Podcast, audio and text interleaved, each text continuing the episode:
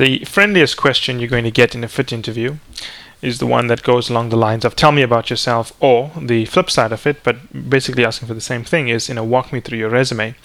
So today i'm going to give you some samples of how to answer these questions but more importantly uh, you know talk you through the strategy and approach you need when addressing these questions. I think the first thing you need to understand that your resume is not one page. Sure when you write up your resume into a document, you try to condense it into one page. But in reality, your resume is obviously more than one page. Your resume is your life experiences. So when you're told to tell me about yourself or talk me through your resume, you do not need to simply stick to items you've put on your resume, okay? You can bring in additional items, and I do know for a fact because I was in partner at one point and even ran interviews for a large part of my career is that it's seen as a sign of confidence when someone is able to concisely and confidently bring up items that are not on their resume but relevant to the discussion. Now, surely you could say that, you know, well, if you're going to bring it up in an interview, it should be in your resume, but that's not exactly true. There are some things that may be necessary to bring up to support a point you're making that does not need to be on your resume. And that's fine. I mean, I like it when people bring up new information that may not be on their resume but is interesting. Certain things, for example, if you played for the US Volleyball Olympic team, put it in your resume. If you played for the Brazilian soccer team at some point, even the under 21 team, put it in your resume. But other items that um, aid a point you are making that may not be on your resume, you're welcome to bring it up. So I think that's important understand your resume is not just what you have on a piece of paper it's your broad set of experiences. So let's talk about a strategy when you when you ask the question you know, tell me about yourself or talk me through your resume. I think the first thing you have to understand is that when you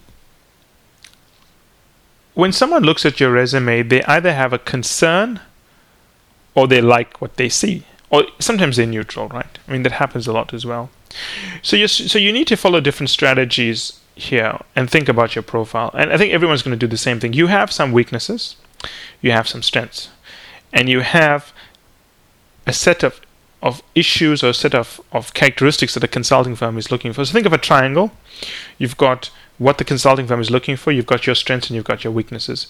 When someone says, Tell me about yourself, you've got to play to these three tensions. What do I mean by that? Well, Consulting firms are looking for four things basically leadership skills, uh, the ability to manage conflict, um, analytical skills, and the ability to work in a team. Now, I'm talking about the big strategy consulting firms like McKinsey, BCG, Booz, and so on. Uh, even Booz, AT Kearney, they all have other things they may look for. OCC may have something different and so on. And we don't really worry about those firms, right? We don't specialize in them. We don't even we don't even place in those firms because they're not our target firms. But for the big four, McKinsey, Bain, BCG, Roland Berger, the big four strategy firms, they're looking for four things, right? So that's one part of the of the um, of the triangle. The other part is your strengths. What are your strengths? Now, if you are a fantastic person at maybe developing oral arguments as a litigator, let's assume you have a legal background, now you may think to yourself, how in the world do I present that? You need to present your strengths in the language of what a consulting firm is looking for. So, and as an example, I'm going to do a full example in a few minutes, but as an example, we know that one of the things consulting firms are looking for is analytical skills. So, if you were a great orator as a litigator, if you were good at speaking, you need to position that as an analytical skill, right? Don't position that as a legal skill because it's irrelevant to consulting. Position it as an analytical skill. The other thing you have to do, and this is a very clever tactic that I've done many times, um, when you present your resume, there are going to be weaknesses. Maybe you went to school that's not well known. If that is your biggest issue, discuss it when you present yourself. Get it out of the way before it comes up. But more importantly, sometimes they don't ask you about it. The, the interviewer will create a will have a perception in the back of their head about the school you went to, and the perception may be incorrect. So what you should do is you should bring it up and correct the perception before it becomes an issue. So, to recap, there's three things you have to worry about. First one is what are consulting firms looking for? Very basic. The second one is what are your strengths? You've got to word it in terms of the language of what consulting firms are looking for. And the third thing is you have to look at your weaknesses. You're only going to bring up maybe one, not more than two, but usually one weakness, the most important weakness, and explain it, right? Now, the three sides of the triangle tell you the content you need to deliver in your introduction. How you deliver it is far more important. I always tell people this. How you say things are more important than what you say. It's a skill that even I developed. I mean, you know, um, good genes. I look a lot younger than I really am, and you know, when even when I was an engagement manager, I was a young engagement manager, and I was a very young partner. Um, but irrespective of how young I was, I would look much younger than I really was. And one of the things I had to deal with was clients would look at me and, you know, they would look at me and then they'd look at the senior partner next to me because they think, well, he must be an analyst. And I had to convince them to listen to me by the way I spoke, the way I develop a storyline, the way I kept, um, um, I created a compelling story. So now I'm going to talk you through a resume of a candidate. I'm not going to give you too much details about him, but let's assume that his hobbies are sailing, backpacking, cooking. He's um, worked at a number of firms as an intern. Not no MBA, but he does have a master's in engineering, dual degree program with a business degree. He went to a prestigious high school in I don't know France or somewhere like that, and um, he's now looking to break into one of the um, major consulting firms, let's say in Italy as well. Uh, he in the UK. Uh, good grades, smart guy, speaks well, right? So, how would I introduce myself? Now, assuming with that background, how would I introduce myself? Well, let's assume the interviewer asked me, you know, Michael, talk me about talk me through your background, you know, and I would say, okay, well, you know, I'm I hold three different nationalities. I hold a Canadian um, uh, citizenship, I hold a U.S. citizenship, and I hold an Italian citizenship. I've therefore traveled all over the world, and it's opened my you know it's opened my mind to many different perspectives, and I had a chance to learn from different cultures. Um, because of you know influence on my father's side, who went to a specific high school, and most of my family has gone there.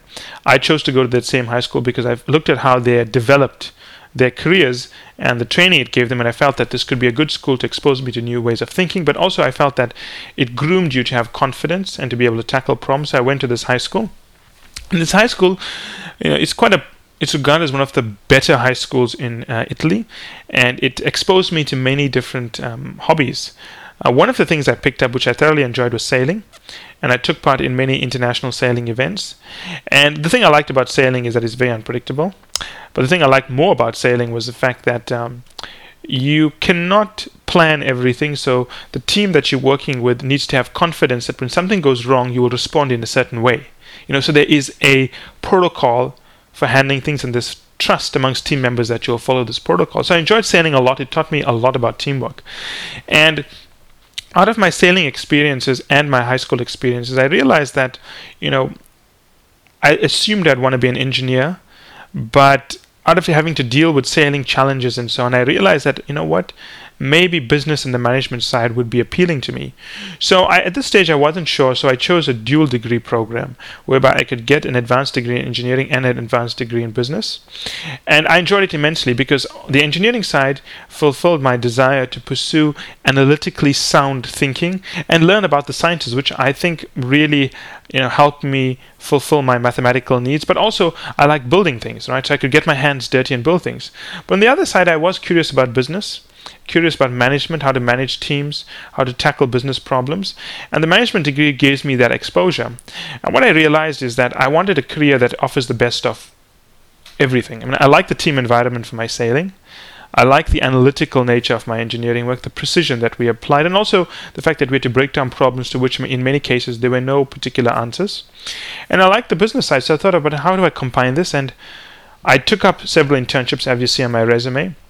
And I particularly looked for roles that could introduce me to careers whereby this intersection of these three skills would occur. So I took up an internship for an electricity utility whereby I worked on the business case side of uh, installing um, a new user interface for the IT system.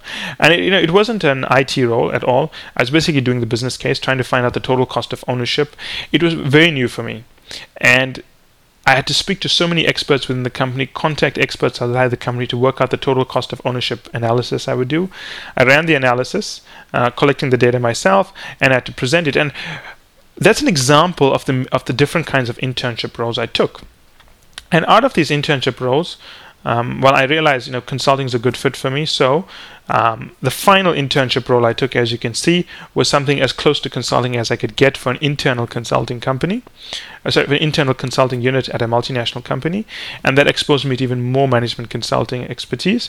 And while I was there, one of the senior managers in the unit was a McKinsey partner who pointed out to me that you know while I'm doing very well, you know he thinks that before I move into industry, I should go into a consulting firm to get these skills. Not that I wasn't doing well, but he thought that I'd be an even better person in industry or you know I'd learned the right kind of way of thinking before I moved into industry. So I've done those things. I mean, that, that's the you know academic side. In terms of the um, non-academic side, um, as I mentioned, my hobbies are sailing. I like uh, traveling. Also, uh, cook a lot, um, and I specialize in Vietnamese cuisine. And know, of course, that's a very high-level breakdown of uh, my background. If you want to discuss um, anything, you know, please let me know. Now let's just uh, diagnose this or dissect this thing. Now let's look at the three tensions. Yeah, the three tensions. The first one, teamwork, addressed that very clearly on the sailing side. Analytics, addressed it on the engineering side. Um, conflict resolution. He kind of alluded to that on the sailing side as well, but he also talked about uh, the um, TCO, total cost of ownership study, and how he had to engage different experts, which means he had to you know reconcile their differences. So it's um, leadership,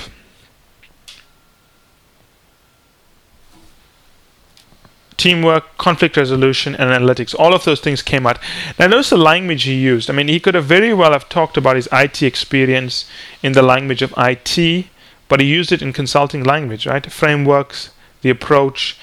TCO is a consulting firm.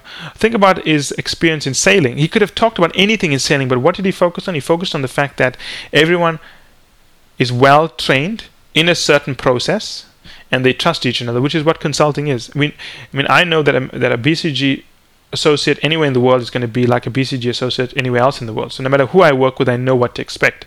So again, he uses the language. Now, what was the the gap he brought up? The gap he brought up is one gap that is very common to post uh, um, to postgraduate students, um, PhDs or even masters in engineering or masters in sciences, is the fact that they are weaker in teamwork, and that is true if you notice that when you do interviews for PhD levels, and in some cases even master's levels, they ask you to do group sessions because they want to see how you work in a team. He aggressively addressed that through his, um, you know, through the sailing experience. So it came up. You know, he can handle teams. He mentioned it a few times throughout, and you can see that I, know, obviously the guy's resume is much larger than what I've spoken to, but I didn't speak to everything. I picked five or six points and I worked on them didn't go through too much detail. Uh, one way you may want to start the interview, the, the question is by saying, Well, I'm sure you've looked at my resume, so I'm going to give you a brief overview, and if you want to ask me any details, please feel free to do so. You add in that disclaimer, go in at a high level, and it actually puts the onus on the interviewer to then probe. And the nice thing about getting the interviewer to probe is you can see where he's interested or where he has a concern, and you can focus on that. If you don't do that, if you don't give them an opportunity to probe, you will have to guess where their concern is, which is a lot harder to do. When people ask for my, you know, background and so on, even at clients when I was in consultants, I always say I'll give you a brief overview, and if you want to talk about any particular project I've done or any particular stage in my career, I'd be happy to do so. So that way, I give them a brief rundown, and I control what I want them to hear, obviously. Uh, and I and based on you know the interaction we've had, I can also see points I may want to emphasize. But then based on where they probe, I can see where their real concerns lie and directly address this. So again to to give a brief rundown of your career or yourself or your resume always think of the three tensions. What does a consulting firm want? Four things. What are the strengths you want to bring up and word it in the language of the four things consulting firms are looking for. And then finally what are some of the weaknesses that you want to address? Oh, people always have weaknesses. You know we spoke about the school you chose in a previous podcast why this office. Maybe you can even bring it up here very briefly. People will latch onto it and ask more or you can find a succinct way to answer it in its completeness so that's a pretty, I think, um, easy way to address this question. This question. There are of course other ways to do it, but I always feel that when you have an audience, you must know what your audience is looking for and give that to them, provided it is factual. You know, the answer is, is ethical, and you're not simply, you know, fabricating something to make yourself look good. At the end of the day, no one really has a bad background. I do find people, of course, if your grades are bad, your background isn't bad. You just, you know, maybe not cut out for consulting. But I do find most people struggle to present their candidacies well. By far, that is the biggest challenge most people face. As always, place comments and I'll be happy to respond.